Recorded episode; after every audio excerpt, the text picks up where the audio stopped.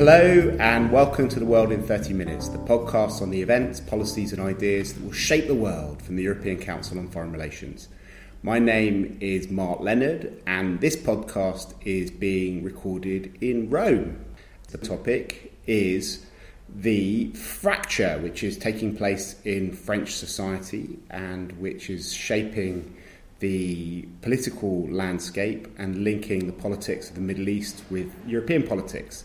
And to help us make sense of that, we're going to be joined by Gilles Kepel, who is one of the most distinguished intellectuals on Islamism and jihadism in the world. He is the leader of a seminar at the École Normale Sup on uh, extremism. Do you think in English is that the best? Uh, Violence and dogma.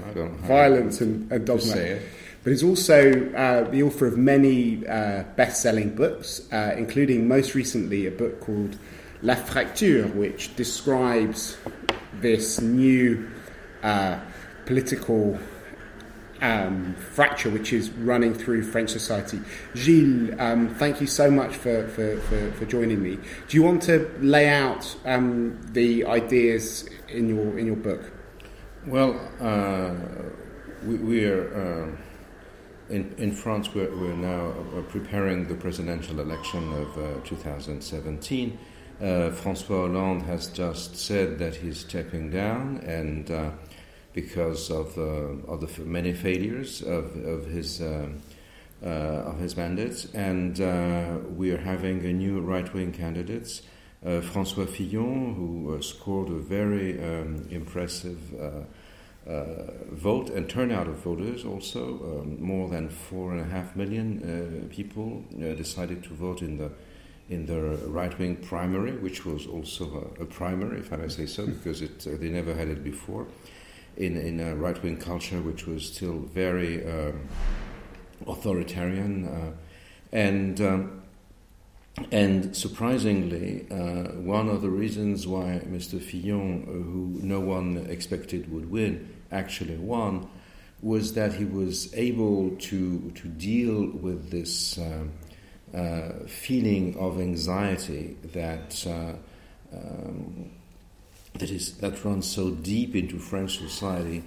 After we had 239 people who died uh, between in between January 7, 2015, the Charlie Hebdo attack, followed by the attack on the Jewish supermarket, the Hyper Kosher, and uh, July 26, uh, 2016 when a Catholic priest, uh, an 86 year old Catholic priest, was stabbed to death during uh, Mass in, in Normandy.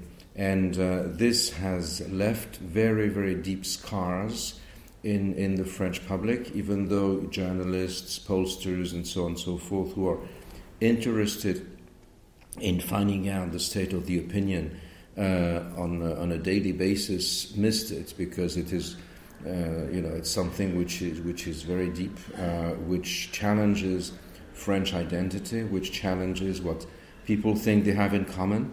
And uh, Fillon, uh, who had a, a, political program which wanted to, to stress uh, identity politics and um, also uh, to, uh, uh, to, to, liberalize in a sort of, with a program which echoes to some extent what we think in France was Mrs. Thatcher's program, which may not be Mrs. Thatcher's program, in a way stroke a chord uh, in, in the French public. And um, so this, this issue of, of, of Islam uh, has become one of the, of the key um, topics for, for the new election, whether uh, it is made public as such or um, it's something which uh, uh, which runs uh, in a more discreet way, but which is nevertheless very present at, at, the core of the of the of the worries of, of the French electorate. So the fracture is the, the, the, possibility that, that, that France is, and Europe in, in general, but France in particular, because for, for the first time we're at the vanguard of something. Unfortunately, we people say it's not the first time. I mean, it's uh, it's one of France's traditional uh, self-imposed roles, is it not? 1789, 1968. 2016. Yeah, but this was yeah, but this was at the time. It was it was uh, we, we tended we wanted to look at it in a positive way. This is a rather negative issue, and uh, we're, it's being said that we export nothing. Well, we were the first net exporters of jihadists in Europe, so which is a, a matter of glory, of course and um, and we have the biggest number of victims, and this is this is a very very big issue. So these 239 uh, dead are kind of hanging over yes. the the election mm-hmm. and French politics. Yeah, they, they haunted, if yeah. you want, and uh, the the ghosts are the are the victims of jihad because uh, they, they, they, drove uh, wedge, if you wish, uh, into uh, what we believe is the, the, the, founding myth of French identity, i.e., that you know you, you didn't need to to be born French. It's not being French. It's not an issue of blood, as it was traditionally in Germany, of Blut. It's it's an issue of of uh, going to the grammar school. It's the lycée, which makes you French, just like the Palestra made you Greek in uh, in Athens in the fifth century BC. And this is something that runs very deep that has to do with the French Enlightenment, les Lumières, and so on and so forth. And, uh, and suddenly you have uh, within a population that comes out from the, what is called now the post colonial immigration, i.e., uh, people who, whose parents had been under French yoke in, in the French Empire uh, uh, who came to France, who were educated, born in France, most of them who have French citizenship, who went to school in France, and then who should have shared the values. A minority of them has decided that they had nothing to do with France except a passport which allows them to, to go to, uh, to get a visa across a border to go to jihad in Syria. And, uh, and they want to destroy uh, French society in, in the name of Sharia, in the name of a of, uh, of, of, jihadism and Salafism. And this, in a way, uh, has um, created uh, uh a suspicion, I mean, uh, the uh, soupçon, as we say in French.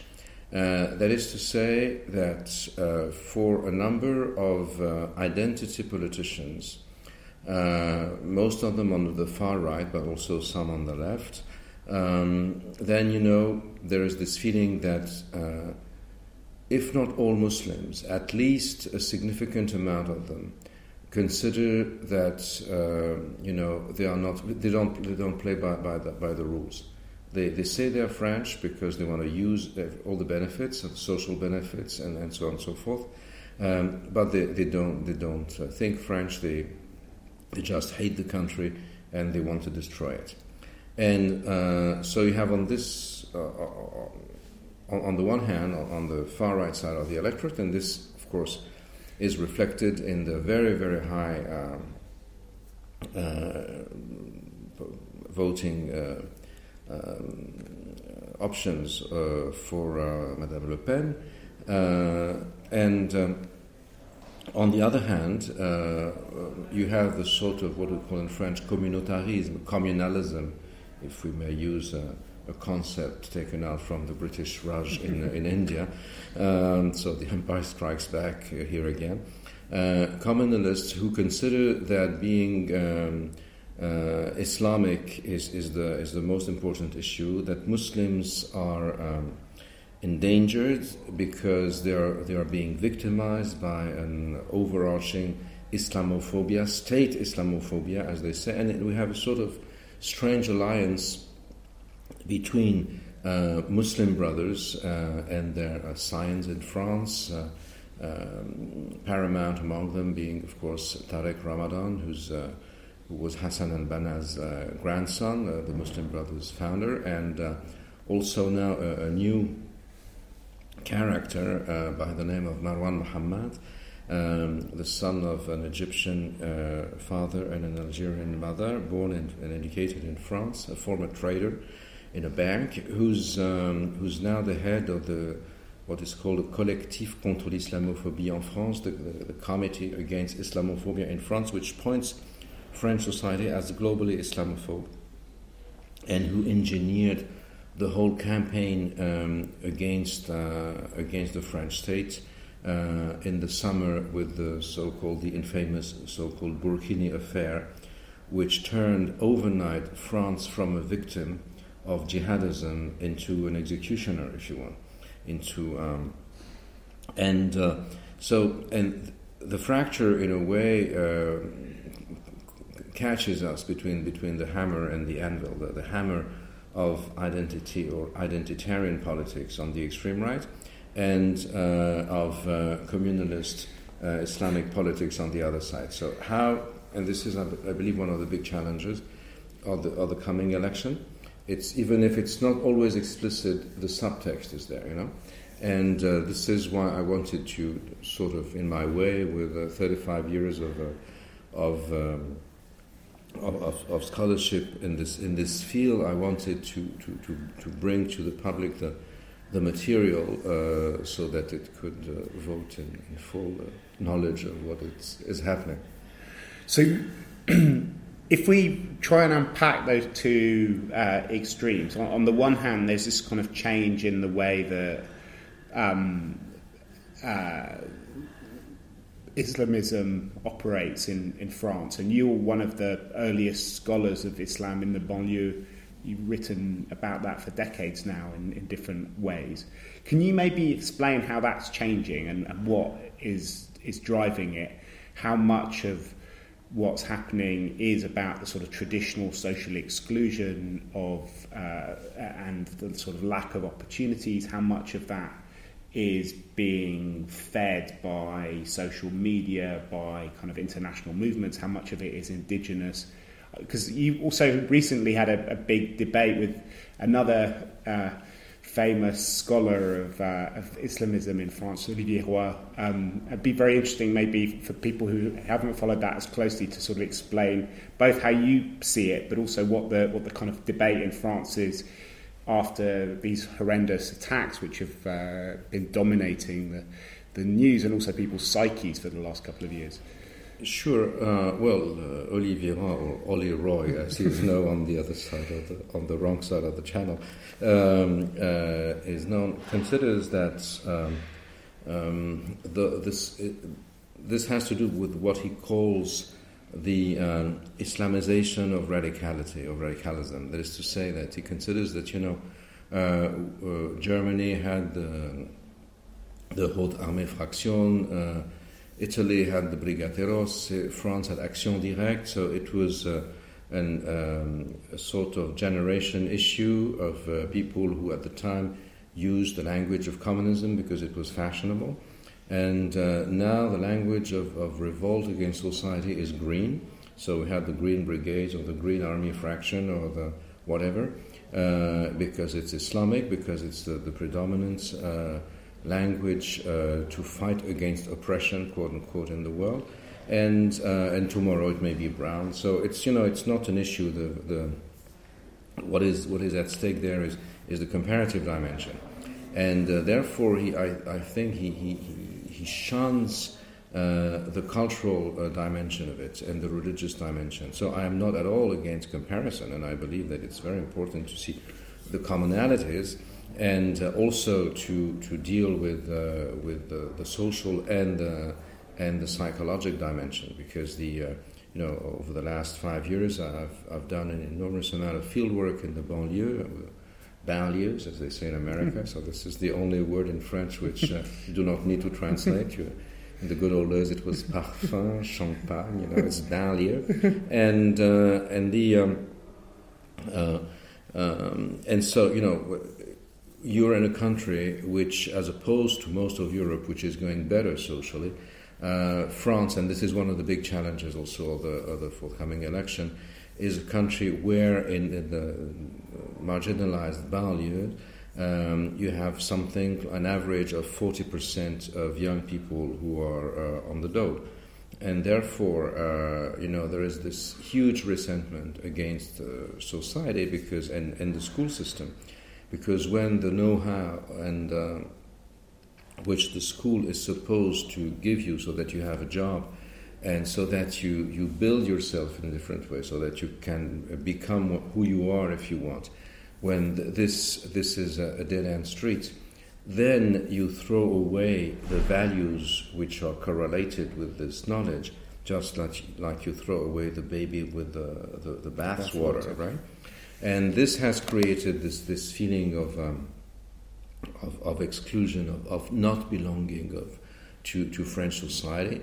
Um, add to that uh, xenophobia or uh, whatever, racism, and uh, and also add to that uh, the fact that in, uh, in our postmodern uh, or post-industrial society, where there are no blue-collar jobs anymore, anyway, you have menial jobs, but you do not have unionized jobs, and um, then there is also something which has to do with the, the, the, breakdown of the family systems. And uh, in, in the interviews my students and myself have conducted with a number of families of, of young French people, by French by, by their papers at least, who went to, to jihad in Syria, we were at pains to find uh, a father because father had, fathers had disappeared.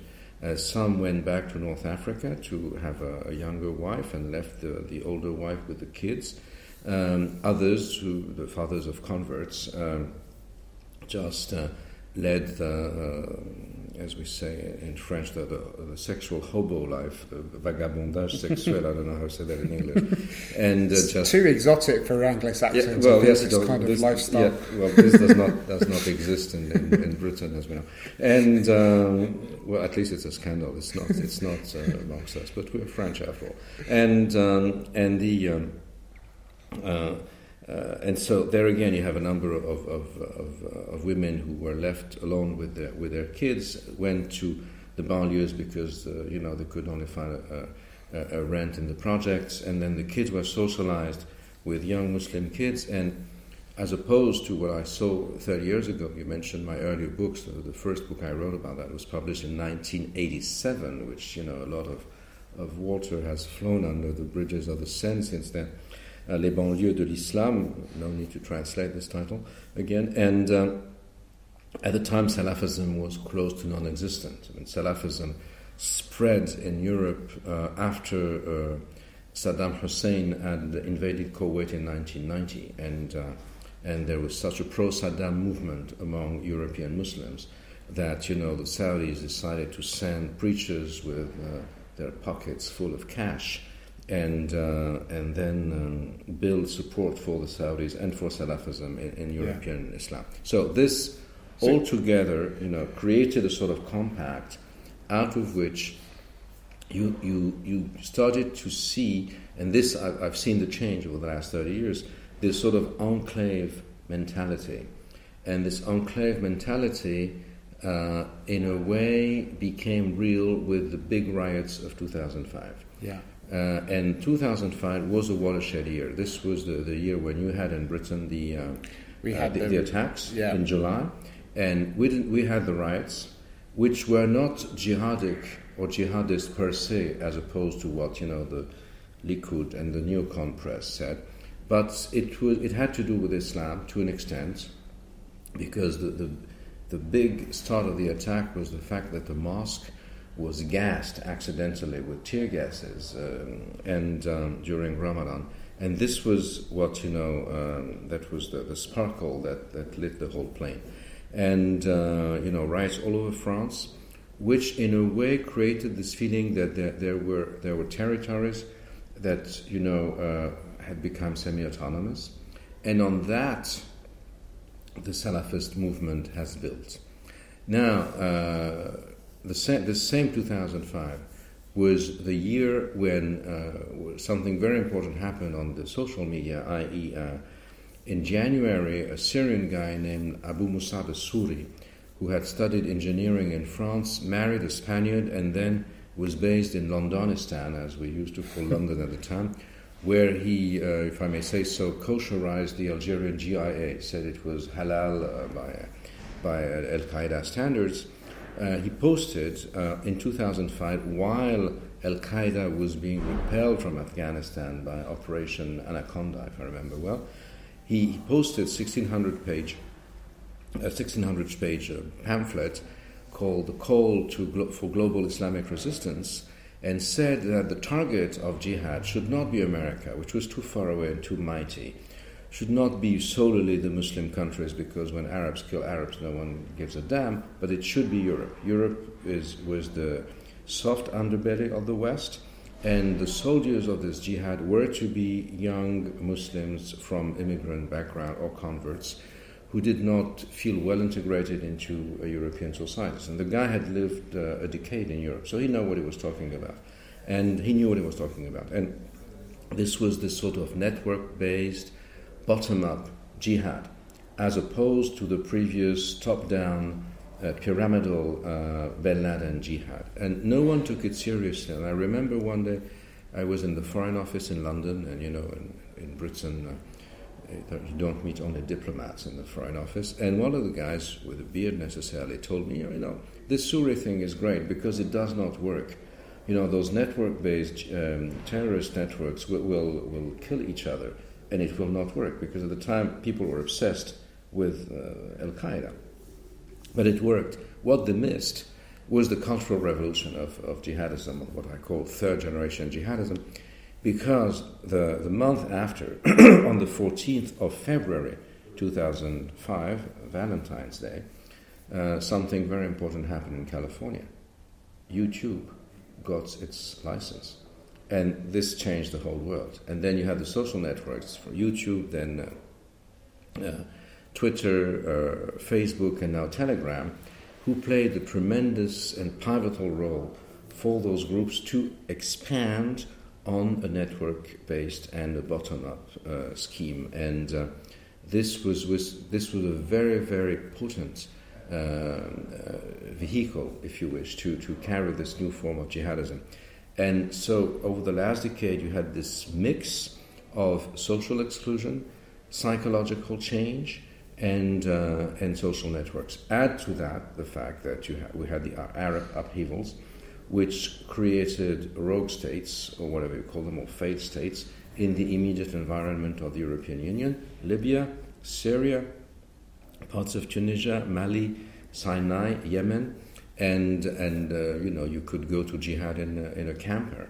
Uh, take the ferry and put your camper on uh, to go to jihad, which had nothing to do with sending Saudis in planes at, uh, onto the Twin Towers. You know, it's a, yeah. it was a totally different system, and this has led to the present situation. So, um, but how do you explain the sort of shift from from Al Qaeda to Daesh, for example? Was, I mean, well, because because Al Qaeda failed, because you know 9/11 was so impressive, the magnitude was such, but Al Qaeda was a movement that traced back to um, you know to to uh, the eight o'clock news uh, on television. They had to capture the imagination of the, of the TV viewers. Um, and uh, therefore, they needed to invest in an event of uh, incredible magnitude that used the language of Hollywood. Uh, but uh, this, you know, uh, did not translate into mobilization of the masses. Uh, because the Saudis that flew into the towers or into the Pentagon had no relation whatsoever with, with the American public. And um, they were in the air, if I may say so, but they had no grassroots. And, um, and, uh, and they hoped that that would lead the, the West to retaliate and that then Iraq would be uh, the Vietnam, the second Vietnam of America, Britain, and the like. Uh, but this did not work out because, um, you know, the, the jihadists were ousted from Iraq not so much by the Western forces, by the, by the Shia, by Iran, which was the neocons' nemesis, but uh, with, with, them, with, whom they actually passed an alliance, strangely enough. And um, so Suri wanted to, to find a way out of, of, this, uh, of this impasse, right, of this cul-de-sac, as I think you say in, English. And um, in a way, if you look at jihadism in retrospect, it's, it's a sort of Hegelian process, you know the first phase, the phase of affirmation, is jihad in Afghanistan, from Afghanistan to Algeria, local jihad, nearby jihad, as they say, El Adu al Qarib, the nearby enemy in Arabic. And uh, it failed. It, it, it, it, worked in Afghanistan with the ousting of the Red Army, which led in its turn to the fall of the Berlin Wall in 1989. but then it didn't work out in Algeria, in Egypt, or in Bosnia. So they decided to, then this was phase two, the phase of negation, if we follow the Hegelian scheme, uh, that targeted um, New York and Washington, uh, which failed, as we just said. And then you have the, the third phase of the Aufhebung, the uh, dépassement, the uh, negation of the negation, um, which is now, which is what we're living now. We've been living since 2005. And you know, in each each uh, stage, uh, there's a huge amount of lessons learned yeah. from the failures uh, of, of the previous phase, and uh, and this this present phase is uh, was uh, boosted by the fact that it, it went under the intelligence community radars, right? But the downside of it, from their point of view, is that people who implement those operations in Europe are not very sophisticated and this is um, this is their, their, their weak point, I believe. And to what extent does the fact that there is a sort of territorial project, I mean, how does that play into it with, the, with well, actually the idea of creating an Islamic state? Well, this was very important because it materialized the utopia, if you want. You know, when people want to, to die for uh, for jihad, and uh, you know, we, you have to think that in the, the first and the most, the quintessential, the paradigmatic recruiting ground was the, the prison system, where you have jihadists who, um, in French prisons, the majority of the inmates are Muslims, not because Islam uh, leads to crime, but because uh, most of them are poor and they are part of the population that goes to jail. And um, so the, uh, the consequence uh, is that you know you, you, have those guys who are jailed, they, they deal with petty delinquents, and uh, they, they tell them you know you're not here because you did anything wrong really, but because European societies are Islamophobic, and you know the only way for you to be redeemed is to engage in jihad and seek for martyrdom and everything. And then the, the Islamic states, when you know when you when you read what they write about it, it's a sort of uh, it's the, the how do you say did you say that for the, the USSR the radiant future is that a shining mm-hmm. future is is the radiant future l'avenir radieux of um, of the Islamists and this is why I believe the fact that um, Mosul and Raqqa uh, may fall in uh, in the weeks to come the, probably Aleppo also will disappear or on because of, of Soviet and, and their allies uh, bombings and pressure. Russian, uh, Russian. Well, well, it is Soviet. Actually, it's post-Soviet, but it's uh, it is, you know it's exactly the same as what happened in Algeria when you make a comparison. You know the modus operandi of the Bashar al-Assad regime and of the Algerian generals with the same Russian or Soviet or post-Soviet advisors exactly the same, breaking the ranks of the insurgents and creating and helping an ultra-Islamist radicalized group to emerge so that to, to scare uh, uh, the opponents and finally to make people feel that even if they don't like the regime, nevertheless it's better than it's better. Yeah, of, of two evils, let's uh, choose the, the lesser. And um, so this is uh, this is, I believe, uh, what we are now facing, i.e. Uh, the, the consequences of the, of the breakdown of the, of the caliphate utopia people are going to try to come back. What are we going to do? We still have 700 French people there with a number of kids who were born there. And, um, and as they are French, you have to take them. Yeah. So, um, can I maybe uh, also bring you back to the other side of the of the equation? So we've now we've looked at the Islamist side of the equation when it comes to the sort of French identitarian politics that's emerging, one of the texts which I came across, which um, is very illuminating about the sort of concept of, of, threatened majorities, which seems to be appearing in many different places, is, is this book by Renaud Camus, Le Grand Remplacement, which sort of argues that through um, uh, differential birth rates and mass immigration, there's a gradual change in the nature of the French population, which is going to undermine and de-spiritualize France and destroy its kind of basic values. To what extent is that a kind of template for understanding um, the uh, counter mobilization to, to the Islamist one that you've just described? Well, a decade ago, those ideas were dismissed as, you know, pure uh, neo fascist uh, fantasy. now they're being increasingly shared by the public, uh, particularly because they, people um, have discovered that, in, not only in French, but in European societies, now you have this enclave system.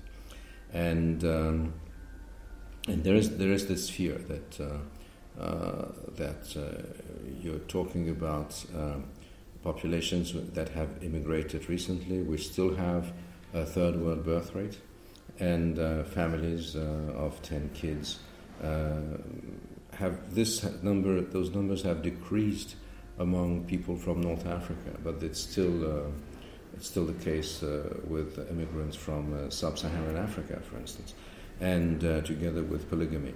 And therefore, this has, has created a, a feeling of, of, terrible fear, uh, and uh, which feeds uh, directly into, into the extreme right. Add to that the, the refugee crisis, uh, which has created a, a, major problem in Germany. You know, now Mrs. Merkel is being challenged by the Alternative für Deutschland on those, on those bases, and the last uh, by-elections were, were lost by, by her party in favor of the of those identitarian extreme right politics, and um, and the same is, is true in uh, in France. Even though we have very few refugees, nevertheless, people saw on TV uh, images of. Uh, uh, immigrants coming by foot uh, with all the, the women veiled, who uh, cross over the barbed wires in Hungary on a place they never heard about, and they sort of they feel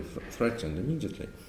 And then Madame Le Pen has nothing, just nothing to say. She just points her finger at that. And now the big issue is to what extent um, will someone like François Fillon, who's now the uh, the, the, candidate of the right, uh, be able to, to diffuse, if you wish, this, this appeal of the extreme right, because uh, uh, I, uh, I, believe that his, uh, his program was, was able to, to, to some extent to take into account the anxieties of this part of the electorate, which is not only in the right, right? And, and the fact that 600,000 French voters who identified themselves with the left voted in the rights primary is interesting because they usually voted for vote for Juppé because they wanted to oust Sarkozy, uh, but nevertheless they did something strange. You know, when in uh, in European societies where we were used to have a right-wing binary opposition, they crossed the border, you know, and they signed a, a chart saying that they share the values of the right wing and the center. So that means, among other things, that the divide between the left and the right is becoming increasingly meaningless. And uh, our political system was based on that, you know. So, uh, and this sort of identity politics, this new type of fracture, crosses over the traditional European political uh, frontiers. But at the same time, Fillon's not a natural defender of French secularism. I mean, he's quite. Uh, he said that he's closer to the Pope than he is to the people who wanted to have um, gay marriage. He's uh, stands for a kind of quite religious, conservative segment of, of French society. That's part of his appeal is, is in fact the fact that he's not secular. Well, no, I think he is secular. Uh, the uh, and uh, but you know, in his you, you know, there's, I don't know if we should have the Trump paradigm, where, you know, he said, oh, this is something I said during the campaign, it, it, it's worthless, right? Uh, after you're elected, there's a, there's a new language. Uh, the, um, uh, of course, he was prime minister of Sarkozy over, during, for five years and suffered very harshly under Sarkozy, who, who didn't treat him well, and he had his big revenge when Sarkozy was ousted from the primaries. But the, uh, at the time, he did not show any signs of uh, a twist toward uh, identity politics, you know.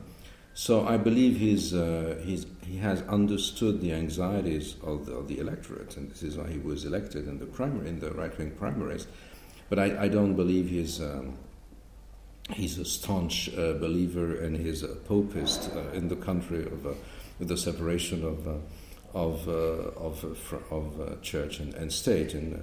Um, but so what was that? But that was a sort of signal that he's not going to be bound by the political correctness. Yes, of, this is this is absolutely clear, and to some extent, you know, when people think about America and and describe the Democrat Party as the sum total of the minorities, as opposed to Trump, who was the the, the, the sort of uh, the tribune of the threatened white majority. Yeah, the threatened majority. To some extent, there's something like that, definitely.